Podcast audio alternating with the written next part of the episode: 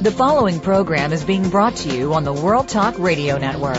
For more information about our network and to check out additional show hosts and topics of interest, please visit worldtalkradio.com. The World Talk Radio Network, where the world comes to talk. The views and ideas expressed on the following program are strictly those of the host or guests and do not necessarily reflect the views and ideas held by the World Talk Radio Network, its staff, and management.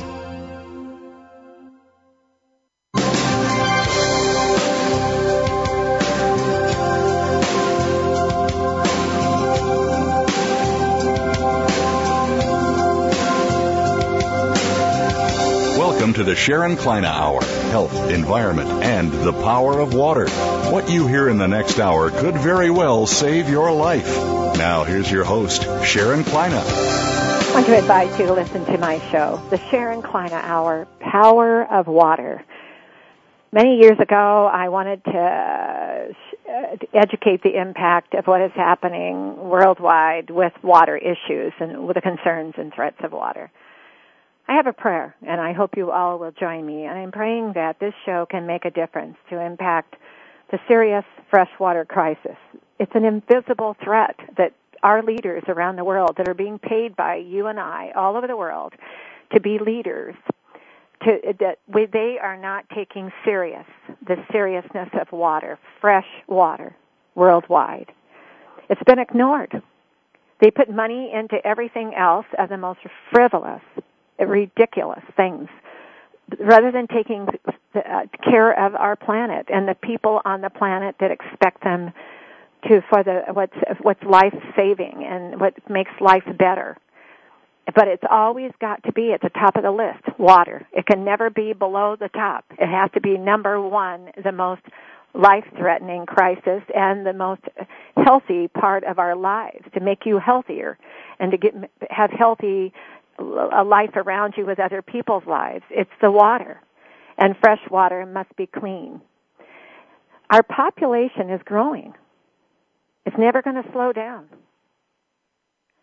Last week, the population in the United States grew by 48,740 people. In the United States, we now have a population of 313,958,850 people. In the world population grew by 1,447,241 people. The world population now is 7,026,626,203 people. Every single person. That isn't even counting our wildlife, our animals, our pets. That's not counting the trees and the forests and the limbs and the flowers and the agriculture. That's counting people that need water. So let's stop and think about this. We're having 5,000 children dying a day worldwide. They don't have fresh water. Those leaders need to be humiliated.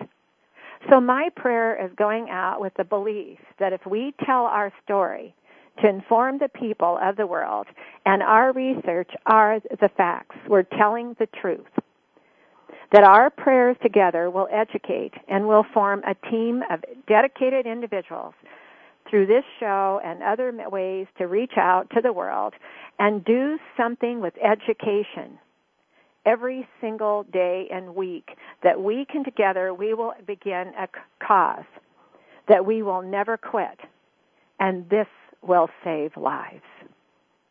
Because that's what we're here for, to make a better place for everybody else, to embrace their life. And Earth always does whisper, don't take it all with you. Well, if we don't take serious our world leaders and who is in those positions, this is a crisis too. They've got to put water at the number one of the list at the top. So let's do that together with our prayers together. We can. I know it. Every week I have the greatest guests through the years. I bring on people whose lives are dedicated to a subject or a concern that they have, and they dedicated their lives to it. And we bring them on for you to listen to, so you get the story of what they've been doing and why. You get the research of facts, and then you get the education to help make your health better. And let's talk about this as the Health Olympics show, too. We want to be healthier people to live on this earth. Today we have an exciting guest. I always like to have Dr. Cecil on here, Duane Cecil. He's an advisor with NOAA. His past has been with NASA. His background is extraordinary. He's committed. And today we're going to talk about the national heat wave, fires, and hurricane season, but we always have a lot of other things to discuss because Duane is full of education, and does he care about your life? He really does. He's dedicated his whole life to it. We're going to listen to our sponsor, Biologic Aqua Research Center, which I am the founder of, is a company who's dedicated millions of dollars in studying water on Earth that can be used for health issues, not just for drinking only, not for taking a shower, a bath, or irrigation and more power, but for your health every day. What can you do to add fresh water 100% to your health? We know that at the surface of the eyes, many, many years ago, I was asked by ophthalmology research to study the surface of eyes. Eyes are at the surface 99% water. And did you know that if vision impairment begins at any age, it's because that dehydration is causing it. When the eyelid opens, each individual has a different eye. Vision impairment is loss of water. Dehydration is called. So when they brought me in, I showed them what to do. They asked me if I would launch a product. I launched Nature's Tears Eye Mist with just a mist. It's tissue culture grade of water, safe, does not burn, does not blur, just to give your eyes that nutrient of fresh nutrition of water with just a mist. We'll listen to our sponsor, and we'll be right back with Dr. Cecil.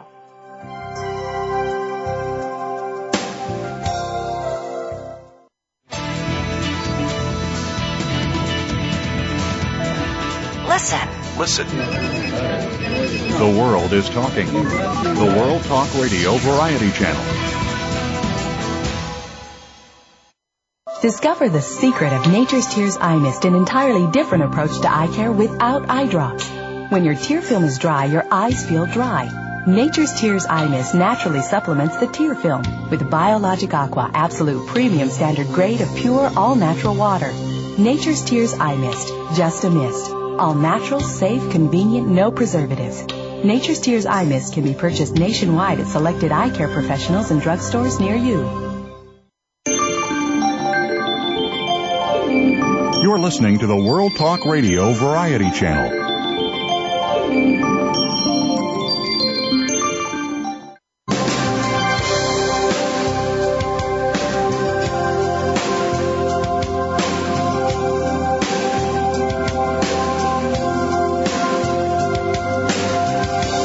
Listening to the Sharon Kleiner Hour, Health, Environment, and the Power of Water. If you have a question or comment, please direct your email to SharonKleinerHour@yahoo.com. That's SharonKleinerHour@yahoo.com. Now, back to the program. Duane, are you with us? I'm here. So where are you sitting today? I'm sitting in Asheville, North Carolina at the National Climatic Data Center. Oh, okay. So I didn't know if we got you traveling around or not today. Thank you for joining us again. I always like having you on, and you're full of information. Tell our audience what is happening out there with your background, and how long have you been studying all this? Well, thanks for having me again. Well, I've been in this field in weather and climate variability and change and water resources for almost 40 years now. Mm-hmm. So you've seen a lot. I have. 31 years of that was in federal service with NASA, with the U.S. Geological Survey, and with NOAA, the National mm-hmm. Oceanic Atmospheric Administration. Mm-hmm. And I'm now a contractor with NOAA at the National Climatic Data Center, and mm-hmm. we're trying to systematically put together a program here for looking at the climate, all the different climate signals, and what it means to extreme could possibly mean to extreme weather events, and what kind of impact this changing weather and climate will have on water resources, and how can we make plans together to start to address and build some skill in our science and in our predictive capabilities and work with decision makers and putting together more flexible plans on how we're all going to address water resources and overpopulation. Now, you and I have talked about this before on the show about our astronauts going out into the system out there called the solar system, and they were studying. And this concern that I had, and you have taught me, that if we don't have that continual exploration, we're going to be behind the times of what's going on with Earth. You can only learn about Earth when you get away from Earth out in the solar system and look back and then understand the relationship that Earth has ongoing with the rest of the solar system, because climate is a big deal. It shows the influence of what is happening out there with moisture. No, you're absolutely right. You know, we've talked several times about my view that as we all are facing shrinking budgets, not just in the U.S. federal sector, but in the private sector, the academic sector, and internationally, we're all looking at shrinking budgets. At the same time, we're looking at increased pressure on our natural resources and larger populations, and everybody likes to live near coasts, so everybody's moving near coasts where we're starting to experience effects of sea level rise. And these perturbations on water resources, whether it's human-induced pollution or whether it's changes in weather and climate, naturally driven, or some human influence on the change in weather and climate, really doesn't matter. We're just seeing more and more impacts on water resources in particular. And if we really, in a concerted effort, start addressing water supply and the value and the need for good, clean water resources and start addressing also overpopulation and things like invasive species. You've heard me say it before, invasive species and climate change, and we start addressing those as well. If we address the natural resources, we address the overpopulation, the demand, and space exploration is one of the keys to that. And I feel strongly about the Earth observation part of space exploration, with our satellites observing our planet and seeing changes in the ice caps and changes in coastlines and changes in vegetative cover on the continents, and monitoring and keeping track of the changes we see in the atmosphere.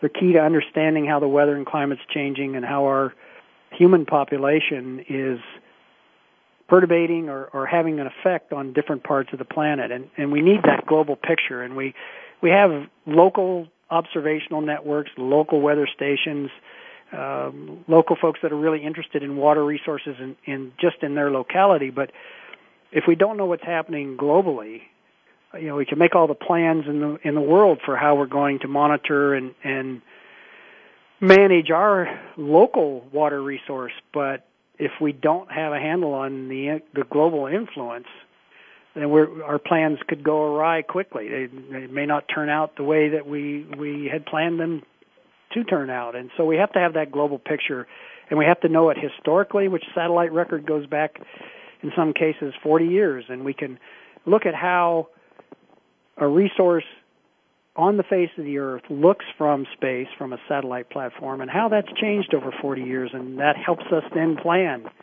for the next 5-10 years. So the space exploration part of this, particularly the Earth observation satellites, are absolutely essential to understanding what's happening globally. And then they're also studying our neighbors out there in the solar system, the different other planets, what the impact on them is. That's right. You know, sure. I've been studying dehydration, the word, for so long, Duane, and for some reason, whatever mission I was handed here, but when I stop and look at a droplet of anything, I look at a leaf or I look at a human being, I look at anything in the air, I look at anything at all that has any life at all on this planet, period. It's because of water, dehydration, or hydration. And I look out into the solar system and think about Earth's influence on them. We don't know which one of them has water and where. Well, we have an influence on everything around us because we have water here that's obviously done, it's created a life here. That's right. And we as a people on this planet have to together survive and defeat any threat that there could be a time where the monitoring is just a hobby, not a serious, what you just said, people have to gather from all over the world with their results. What are we learning every day, every week, every month, every year? What's going to make it better for life on Earth to be forever? Yeah, and the monitoring has really started to lose a lot of attention in this country in terms of federal budgets, state and local budgets, observational networks. Well, Duane, I'm going to be very upfront to you and the rest of the world listening. Our politicians, quote, we're calling them politicians today, they're leaders of the world that are paid to go to oversee the business of our world, our lives, and that means the safety and the endurance of our life on this planet to be forever. They're not taking serious. The number one issue is the water and life on Earth being healthy and being here healthier and healthier forever. They can't do it without fresh water and clean water. I don't even know where they're coming from. Well, I mean, where are they?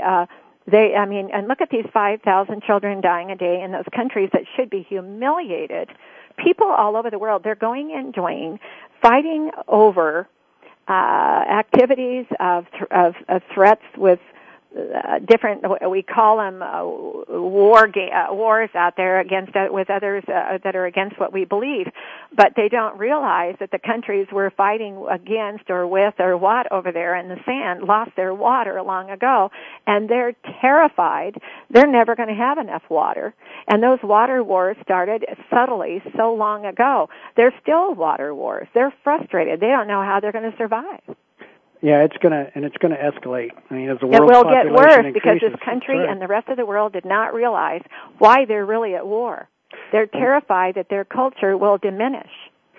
In my opinion, and it is my opinion, and not every person who owns political or has political office in this country fits this model, but for me, the model is the politicians and decision makers in the United States are worried about 2 years, 4 years, and 6 years.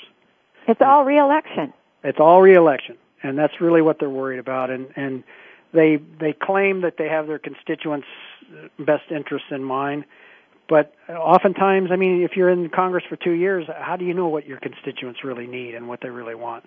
And so they all have hidden agendas, and not all of them, but the vast majority of them in this country, their decisions are based on 2 years, 4 years, and 6 years. They're not worried about 10, 20 years. Well, what's happening to the budget of our first responders, the budgets of what you're trying to accomplish with NASA, NOAA, and the concerns of our welfare with fresh water, the sea waters, our soil is alive and our life on Earth, if they forgot about what this is all about. Money is always, and their salaries go up. And the thing about it is people have to realize down on the streets that are trying to find a job or trying to make ends meet at their kitchen table. And Duane, I look at every single home. I don't care if you live under the bridge. That might be your home for the moment. You're trying to figure out a business plan to figure out how you're going to eat that day, how you're going to be healthier that day, how you're going to get along that day. That's a plan. And that should be respected. But they're putting in positions all over the world and in the United States a person who's supposed to be representing all people. And what has happened here, they're representing the word constituent. That they should not be saying that.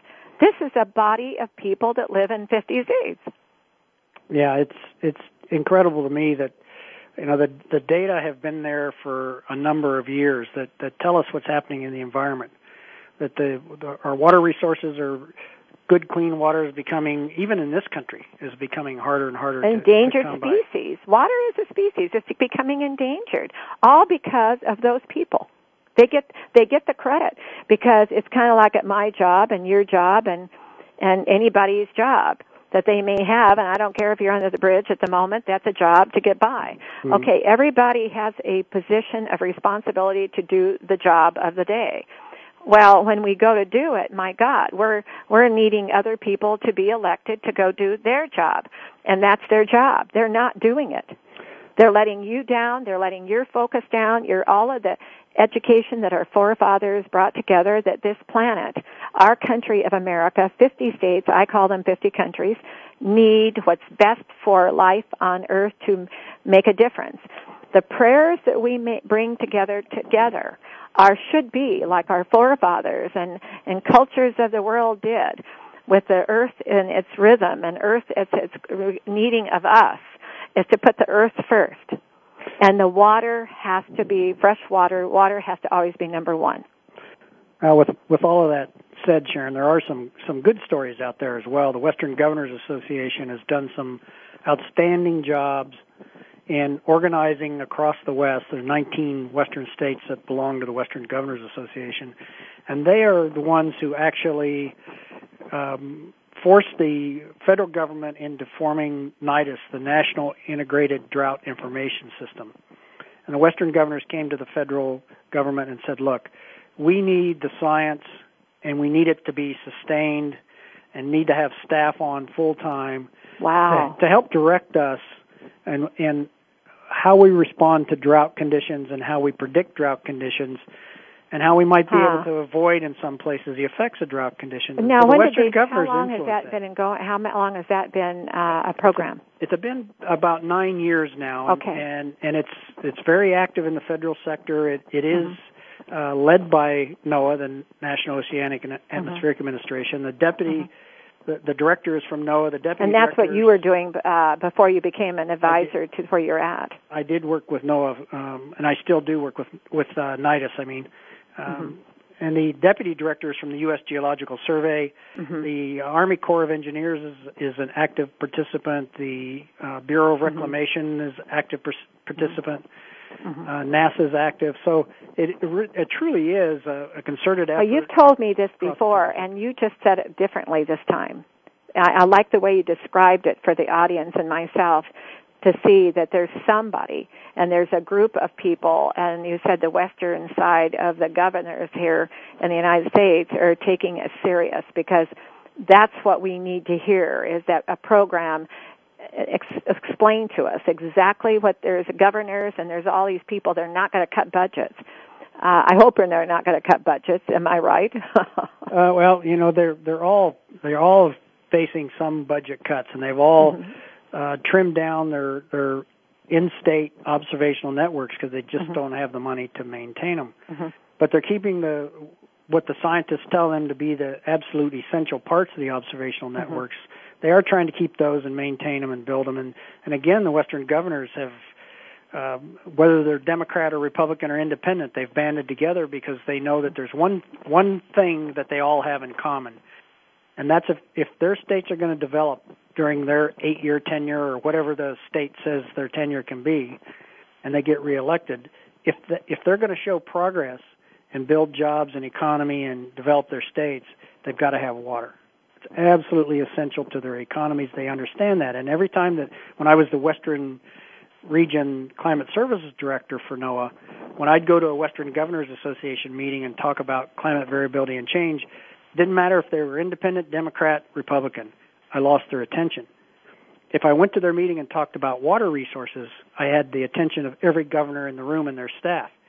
And then I would talk about things like urban sprawl and overpopulation and invasive species and water resource degradation and climate variability and change. And when you talk about climate variability and change in that context, they understand it, they get it, you have their attention. They know that it's something that they have to put some kind of resource toward to address. Good news. That's good news to hear.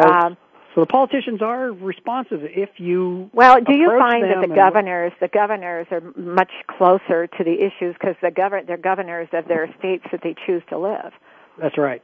That's right. It's just like what happened with the oil spill in Louisiana and those neighboring states. That impacted them personally. They cared, although they knew that the oil spill was caused by a company who hired a lot of people and had jobs. There was an accident that happened, a careless maybe. But the thing about it is the governors of those states were the ones who should have been the first ones to be taking their responsibility, which they did. And then all of a sudden, I hate to say this, but I was disturbed that the federal government, I wanted the states to have the right to work with the oil company and do what they needed to do, what was best for all. Right. And you're telling me today something I like to hear. I like to hear that the governor that is in that state cares about the state. They live in the state. They get around that state. And that's their home. That's where they want the welfare and the happiness and the health of their citizens or within their state. And, you know, Duane, I've often thought of this. Our forefathers in the United States were very, very brilliant. They divided it up to do it that way in states, not little countries. That's right. Yeah, it's unique to this country, and it's... Oh, unique to the planet. It is. I'm sorry, unique to the planet. Yep. Because right. The planet is now, you know, looking at this body of land in this North America, and our forefathers, so brilliant. And I get a little disappointed that these different politicians think our forefathers, when they did the Constitution and they did these things so far back, were not as smart as everybody is today. I disagree. I thought they were brilliant. Yep. Yeah, I agree with that. I want to talk a little bit today with you about these temperatures that we're seeing. Yes, I want to hear about that because that's affecting our water too. Yeah, it really is. We have extreme drought conditions in about 20 states of the continental United States. And when you look at the record from July of last year to July of this year, it's the highest temperature record that we have since we started keeping records in 1895. And if I take you back to March a little bit and think about this past March, how the snowpack was gone essentially in March in most of the West, and we had record temperatures for the month of March. Every state except Washington had record high temperatures. And when you think about that, and people say, well, you know, that we've also had record colds, so we're really not warming. But if you think about a bell-shaped curve and the average temperature, let's say for Grants Pass, Oregon, and you're looking at cold to hot temperatures over the period of record, let's say 100 years in Grants Pass, Oregon, where you are, and you have the average temperature, and to your right of the bell-shaped curve are the high temperatures, and to the left are the low temperatures. And people say, well, we've had record lows with these record highs, so I really don't think the climate's changing. But what's really happening is now you take that bell-shaped curve for Grants Pass, and you move it to the right toward the high temperatures, because that's what's happening. We're moving our averages to the right. And now that bell-shaped curve that goes out to the right is in higher temperatures. So for every record cold that we're seeing in the United States, we're seeing at least 3 times the number of record warm temperatures. And heat evaporates moisture. Exactly.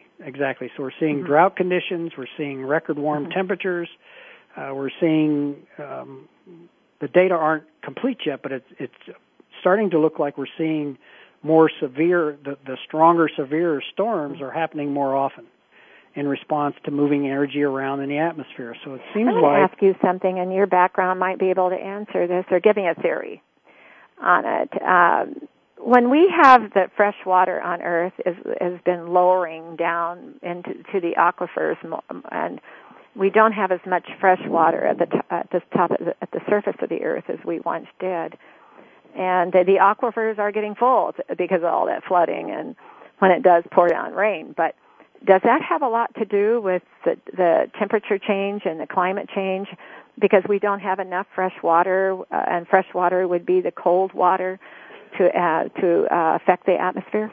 I would say there's 2 things that are the main reasons for us not having as much fresh water. One is there's a lot more demand on the water that we have. No, we know that. Right. Much more demand. Right. And I think the climate change actually has an effect on the freshwater supplies rather than the freshwater supplies having direct measurable effect on the climate change, although they definitely do. One influences the other, but I would say that the the reduction in the amount of water in any given area where it's actually happening over a long period of time is due to the climate change. It's not necessarily driving the climate change. Now, with that said, it in fact can be a driver to climate change. For example, I just told you that this past March was the warmest on record for every state except Washington State, and that the snowpack in the continental United States had virtually disappeared. Well, that fact added to the increased warming because we didn't have the snow cover to reflect the sunlight. Okay, the land surface heated up, and so one drives. So there is a relationship. There is a relationship. If you don't have the precipitation to create the snowpack, and the ground stays exposed, then the air temperatures get warmer faster because the sunlight's not reflected. So there's a definitely, it's a circular relationship, and it's difficult. It changes from one region to the next on is the lack of water driving the climate change, or is the climate change driving the lack of water? We're going to take a moment for our break, and it's the last one we'll have because I didn't want to have. I wanted to keep you on as long as I could. We're going to be right back, and we'll go dive into that. And then I want to find out what's happening in Canada with the relationship here in North America, what are they going through. We'll be right back, Duane. Thanks. We're going to listen to our sponsor, Nature's Tears Eye Mist, with just a mist to give your eyes 100% water, all natural, tissue culture grade water, no burning, no stinging, just a mist to give your eyes the nutrition of cleansing with water. We'll listen to our sponsor, and we'll be right back with Dr. Cecil.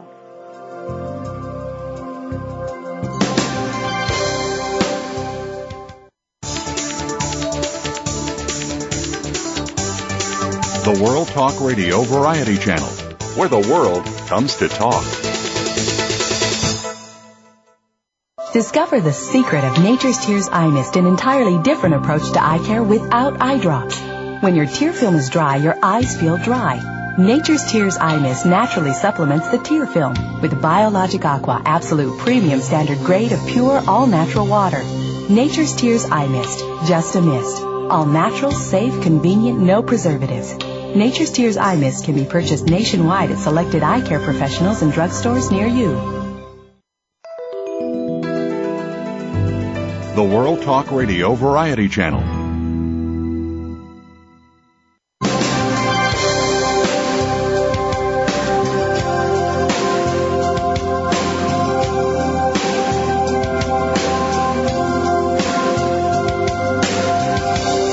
Listening to the Sharon Kleiner Hour, Health, Environment, and the Power of Water. If you have a question or comment, please direct your email to SharonKleinerHour@yahoo.com. That's SharonKleinerHour@yahoo.com. Now, back to the program. Duane, when you were mentioning about the relationship of our snow-covered mountains and areas of our country that did have an influence when there was a warm trend with the climate change, with a warm trend that was very historical. But immediately I got to thinking about our friends up in North America and Canada. Have you heard anything what the climate change has been there? Because they are abundant, full of water, an enormous amount of wealth of water and natural resources, their mountains and their I don't know about what's happening. Well, I guess we did hear that they're not getting at that famous ski resort in Vancouver. Did they ever get snow this last year? Yeah, it was a record year for them too in terms of small amounts of snow. There we go. That's just dawned on me. Small amounts of snow. Yeah. Canada is actually the first country to pull out of the Kyoto Agreement, and they did it in response to the fact that the United States and China, who are the two largest carbon producers on the planet, had not ratified the treaty, and Canada felt like, okay, look, if we try to meet the Kyoto Protocol and we don't meet the Kyoto Protocol and we end up paying billions of dollars in fines because we signed it, the United States and China didn't even sign the thing, so we're pulling out. So Canada is the first country to pull out of the Kyoto Agreement. Explain that program to the audience. Okay, the Kyoto Agreement was signed in Kyoto, Japan, by most of the developed countries of the world, except the United States and China. And what the Kyoto Agreement says is that as a planet, our governments or individual governments will work toward reducing carbon emissions. And they had target dates set in there. The Kyoto Agreement was signed, I believe, I'm going to guess here, but I think it was right around 1990, something like that. And so the countries meet periodically to decide how well they're doing on meeting their carbon emissions. And the United States and Canada would not sign that for internal political reasons. They wouldn't sign the agreement. The United States and China, I'm sorry. And so Canada did sign the agreement, but now they're the first country that's pulled out of it. And one of the reasons they probably pulled out of it was they want to develop their oil sands, the tar sands in Alberta in Western Canada. Mm-hmm. And that releases more carbon than regular drilling for oil to develop mm-hmm. those tar sands. Mm-hmm. And so it comes down, again, to money. Mm-hmm. You know, when there's billions and billions of dollars involved, it's hard for a country to justify trying to meet these carbon emissions when the two biggest producers of carbon on the planet didn't even sign the agreement, the United States and Canada. Mm-hmm. So Canada's, I mean, it's a rich nation. They have lots of fresh water, which, by the way, one of our largest water supplies and largest river basins in the Pacific Northwest in the United States, the Columbia River Basin starts in Canada. Right. So we have to work hand in hand with the Canadians on impact. I was talking to somebody, our interpreter for the French side of our company, French interpreter is over in Quebec area, and she said, "Sharon, you have got to come and see us. We're full of water over here." Yeah. And she said it was one of the largest storage of fresh waters in the world. Well, it is, and it's a really a wealthy country. It has vast energy resources, vast water resources, and a small population. That's right. Yeah. It's so beautiful.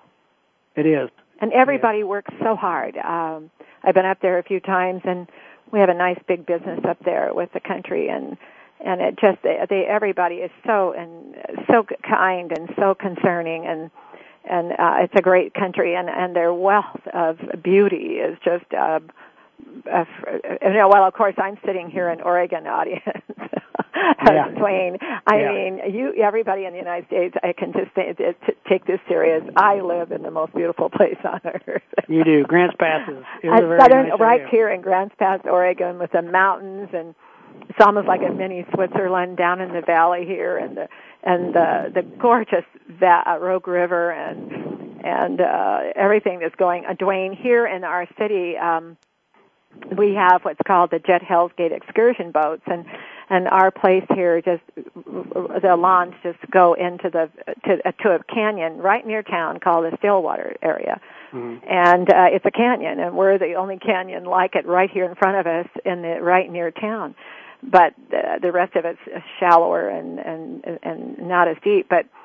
Here comes these gorgeous boats from people all over the world. There's about 10 of them going up and down the river, and we've got hiking trails. And in the valley here, we have Brady Adams, who is one of the founders of a big bank here in town, and they started putting money back into the community many, many years ago. And they have up and down the streets all these characters, like they have these bears that are huge, huge sizes, and artwork that are big bears, and then artwork up and down the streets, and hanging baskets, and people coming and going, and children able to enjoy their lives and the scenery at like a little valley. And so I always think, Duane, you know, and although Switzerland's one of my favorite places in the world too, but this valley here and the greenery. And this year we got lucky, Duane. We did not get the rain at the beginning of the year, but we did get it in the spring. Mm-hmm. And all of a sudden, Duane, here came this miracle of one rain after the other rain. And the Rogue is prettier this year and fresher and smells delicious, healthier than it has for years. But back now to the hurricane season you wanted to talk about. Well, our heat wave and our climate change is there. Mm-hmm. What about this hurricane we're hearing about that's happening? Well, before I get into that, let's go back to Canada real quick, just to kind of put it in perspective. Okay. Canada is a country of about 35 million people. The state of California is about 38 million now. So when you put that in perspective and you take the population of a state and spread it over a country the size of Canada that has the water resources and the energy resources that they have, they truly are one of the world's richest nations. Oh, they're one of the world's richest nations. They are. You're right. I'm glad you mentioned that. Yeah, I hadn't realized. I wasn't comparing their population to California. My gosh. Yeah, it's about the same. And when you think about the impact on the water resources that small population has in that vast country, it goes back to what I said earlier, that if we would address overpopulation in the world and water resources, mm-hmm. and strive to have the kind of situation that Canada has, where there's a controlled population and you have vast water resources, I've seen calculations that... As long as, Duane, so I'm going to get my little hat on here about economy.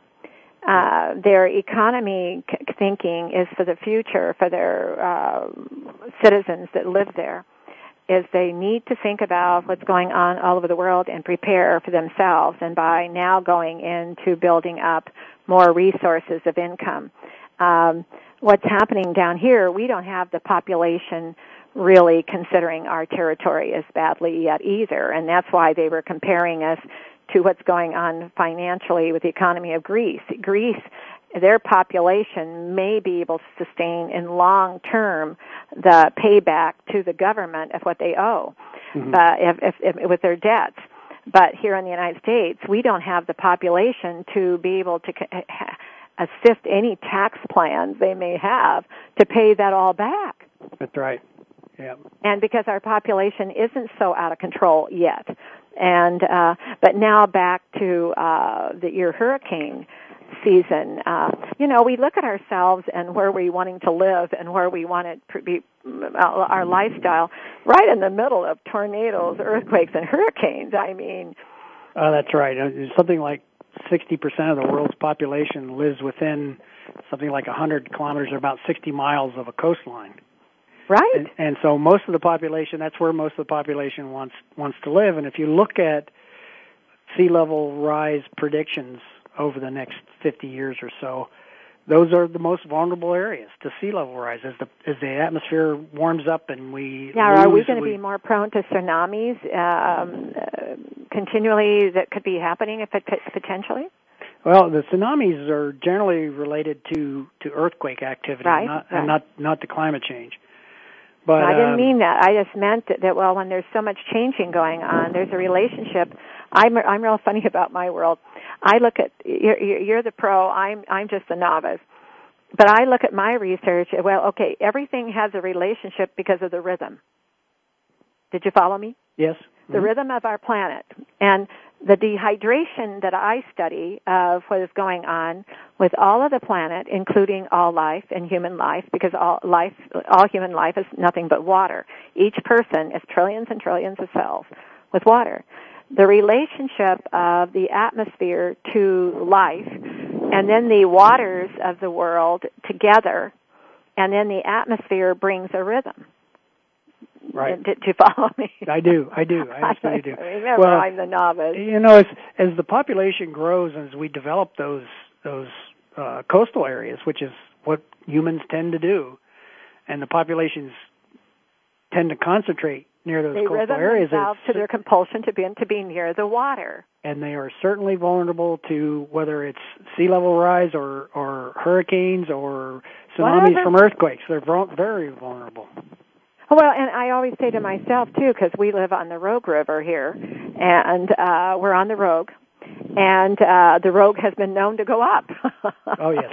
Yeah. I mean, it hasn't been for a long time, but there's times that you can know. And I've always said, if it comes up, and we have to leave. But well, actually, they actually do some zoning there on the Rogue. I think I've told you this before. I several years ago, about maybe 8-9 years ago, I took a jet boat tour on the Rogue River, right there in Grants Pass. Oh, so you left Grants Pass and went down? Yes, and passed some beautiful $1 million-plus homes along the Rogue River. And I noticed and said something to our tour guide. I said, well, these houses are all up above basements that are above ground, and there's garage doors on both ends of the house. Oh, well, that's a zoning. That's our neighborhood. That's right next door to me. Oh, okay. Well, he said, well, that's zoning. They have to build them that way. And years ago, my husband and I, he's doing all that, by the way. But anyway, back to there was up in the regulations were that if you're going to build, you have to build above.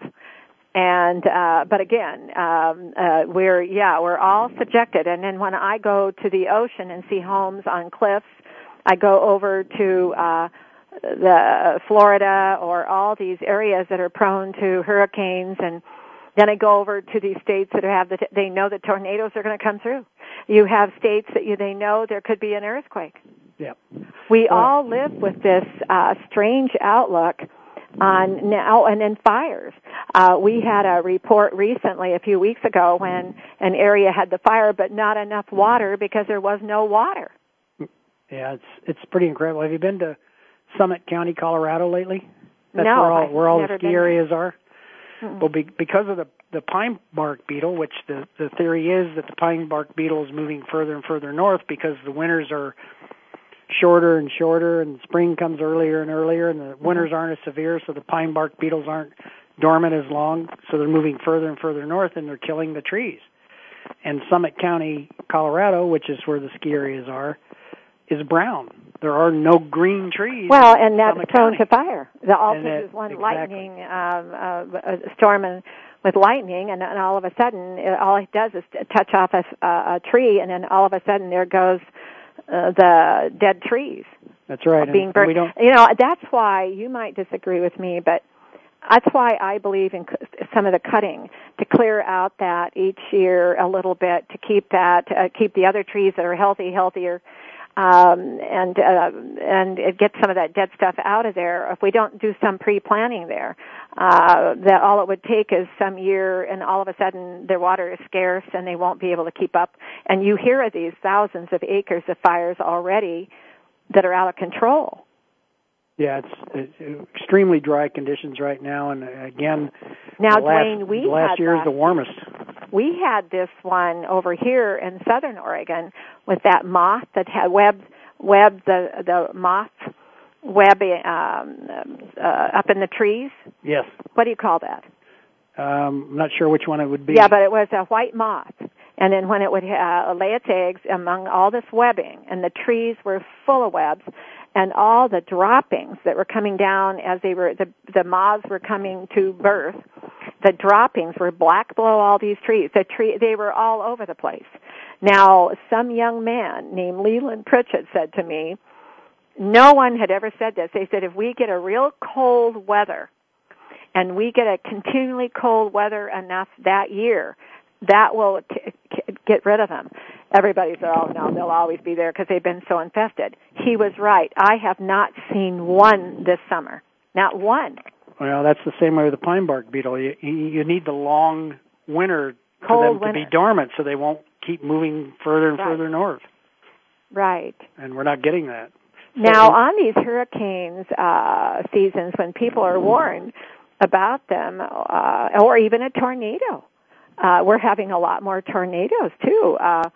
What are they going to do to get prepared for saving these people's lives? Because they're right in the middle, especially like a tornado. You don't know which neighborhood it's going to go through.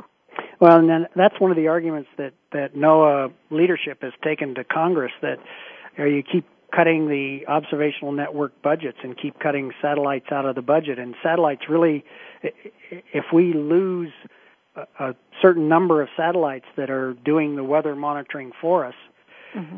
It will set back weather prediction 20 years. And right now we're 7 to 15 days. We have a pretty good record of being able to predict the weather. Well, that's because of the satellite observations and what mm-hmm. gives us that large regional picture. And so we're making those arguments as strongly as we can. Now, can that also give a forecast of which neighborhood is going to come through? You can forecast with some skill. You know, what we're really the best at is once the, for instance, a hurricane, once it's formed, we're getting pretty good at getting a higher skill level at being able to predict landfall and what intensity that hurricane will be. And curiously enough, this season, you know, there's not been no named storms yet during July 2012, and we're right in the midst of the hurricane season. Now, Duane, is your background very familiar with just some of the theories about what's going on with our species in waters? And like we're getting a lot of these sharks coming closer to shore, and the seals are closer to shore. Is there a theory there? It's because of a climate change and the waters are warmer. Is there something there too that's? It appears we've got about a 31 or 32 year record from satellites of sea surface temperature, and that's just the skin of the sea. It's not at any depth. It's right at sea surface. But we can see those temperatures warming over the last 32 years, and the line between the warm sea surface temperatures and the cooler sea surface temperatures is moving further and further north. And so we see, for instance, in the Gulf of the Farallones off of San Francisco Bay, I believe it was about 85 or 86, there was a species of seal that's moved into there that wasn't there before, and it's got a foothold now. And it's the theory is it's because this warmer line of sea surface temperatures has moved further and further north, and so that species of seal has moved into the Gulf of the Farallones. And the theory is the same thing is happening with sea lions and with sharks and with all kinds of habitat in the ocean, that as the temperatures warm up away from the equator and move toward the poles, those species are moving. And in the freshwater, what are you hearing about freshwater species? Well, in freshwater, you're getting more and more invasive species because of the temperatures going up. You're getting species, for instance, in Great Lakes that they hadn't seen before because the temperatures are rising. So with our climate change, and now before you go today, we only have about a minute and a half left. What is the difference between global warming and climate change to you? Political. Yeah, I knew you were going to say that because I remembered the difference is political. Yeah. One party will call it global warming, the next will call it climate change. And the next one will say, we don't even want to talk about climate. Let's talk about extreme weather. Because personally, I like the climate change because I know that when I was a young girl, I go to bed at night just at Christmas time, and there would be snow everywhere, and we don't get that anymore. The climate change has been going on forever, so I kind of like the word climate change. But you're the professional, you're the expert to me with your studies and your background. And which one do you think it is, though? I prefer climate change because there are human drivers to that change. There's also natural drivers to that change. But there's also global cooling. So if you're going to talk about global warming, then you also need to talk about global cooling. And we have evidence of that happening from time to time with large volcanic eruptions throughout history that filled the atmosphere with reflective volcanic dust that reflected sunlight back into space. The planet actually cooled, and as a matter of fact, we have some recent evidence that happened right after 9/11, when some 6,600 or so, 6,000 plus flights, jetliner flights, were grounded right after 9/11. There was a researcher at the University of Wisconsin that monitored atmospheric temperatures over the United States with the grounding of those jets, and the air temperatures actually cooled by 1 degree Fahrenheit over about a week period because those jets weren't up there putting their exhaust out, reflecting sunlight. So if you're going to talk about global warming, you got to talk about global cooling, and I prefer to talk about climate change. Okay. Well, we're out of time. I sure appreciate it again. I think the audience got a wealth of thoughts here and education, and thank you for joining us. And if you ever get near Grants Pass, Oregon, of course, you're going to come and see us. Absolutely will. I sure will. Thank you. You have a nice day. You too. Bye. Bye. Well, I want you to know, when I bring in Dr. Cecil, his background is just extraordinary. And as you can tell, he does very well to teach us on the radio. And if you're listening closely, the education that we receive, and we think we've heard it all. We hear the same, some of the subjects over and over again that are almost always the somewhat the same. But I think he brings it out to an education for us, like we're the students and he's the professor. He's a PhD. his background is extraordinary, and he comes from a wealth of experience. And I think we need to listen very closely to what he is saying and what this show is all about. And I'm very serious about my prayer. I believe the prayer that I'm having every moment of the day is that you know how serious water issues there are. And when you're talking or emailing or blogging out there, make sure that people want to talk about a priority: the threat of lack of water, fresh water, and the endangered species that it is.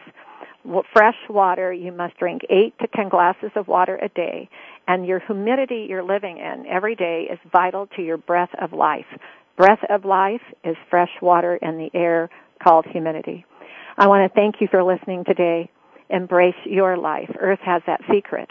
If you do, you'll feel it. You'll feel that rhythm. But Earth is whispering, don't ever say goodbye.